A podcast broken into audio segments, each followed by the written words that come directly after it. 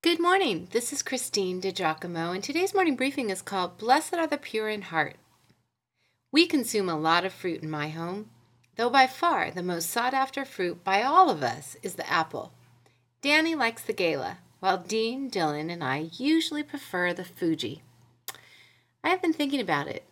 Do we even know if it was an apple that Eve plucked, took a bite of, and gave to her gullible partner, Adam? No matter. It seems so innocuous, does it not? I mean, she did not kill anyone.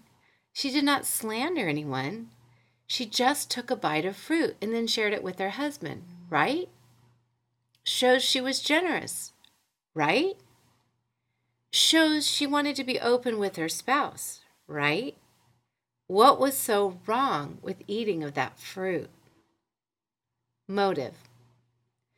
Motives are weighed by the Lord. Proverbs 16, verse 2. Why was Eve eating the fruit? Was she hungry? No. Look back in Genesis chapter 2. The garden was filled with fruit trees, plants, and animals.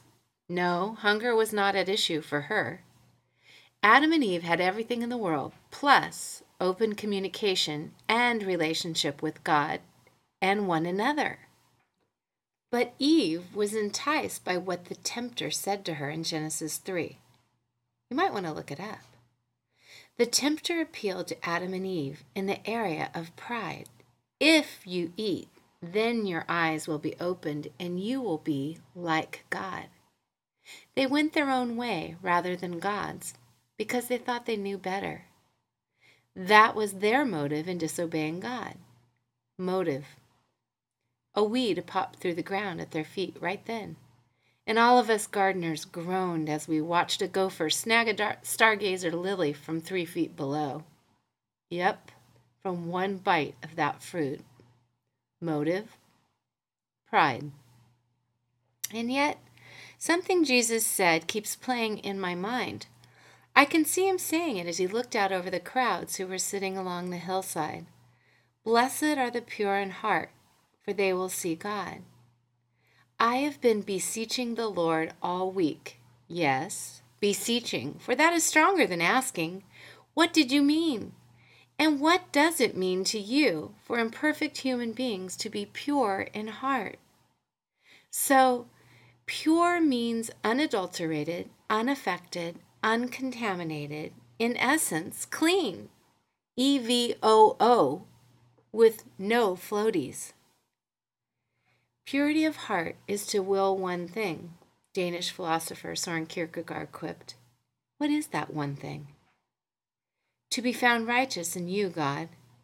To think your thoughts after you. To know that, yes, we are your poema.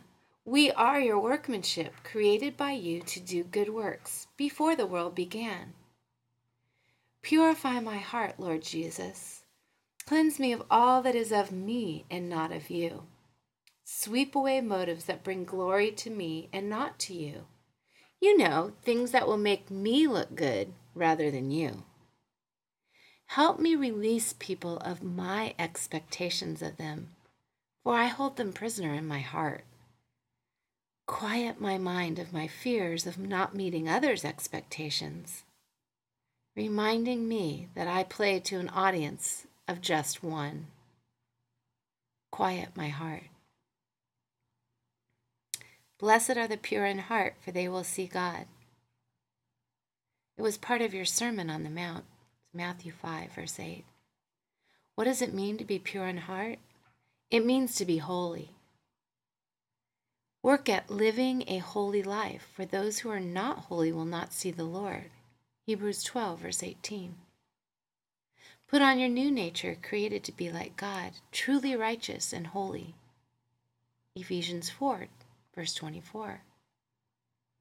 Live in holiness and honor. 1 Thessalonians 4, verse 4. And you must be holy because I am holy. Well, that's in 1 Peter 1:16, but it's a quote out of the Old Testament. Purity of heart is to will one thing, to be found in God. And still, my friends, It's not a striving that God is after. It is not struggling to hit a benchmark of just so much righteousness. He wants our hearts.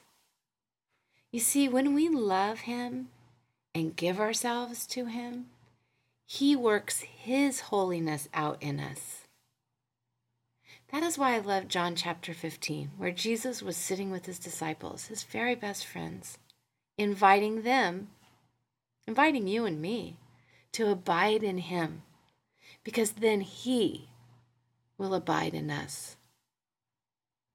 If you'd like to read this, you can go to PastorWoman.com, click on Real Life Bible Teaching, Morning Briefings, and again, the title is Blessed Are the Pure in Heart.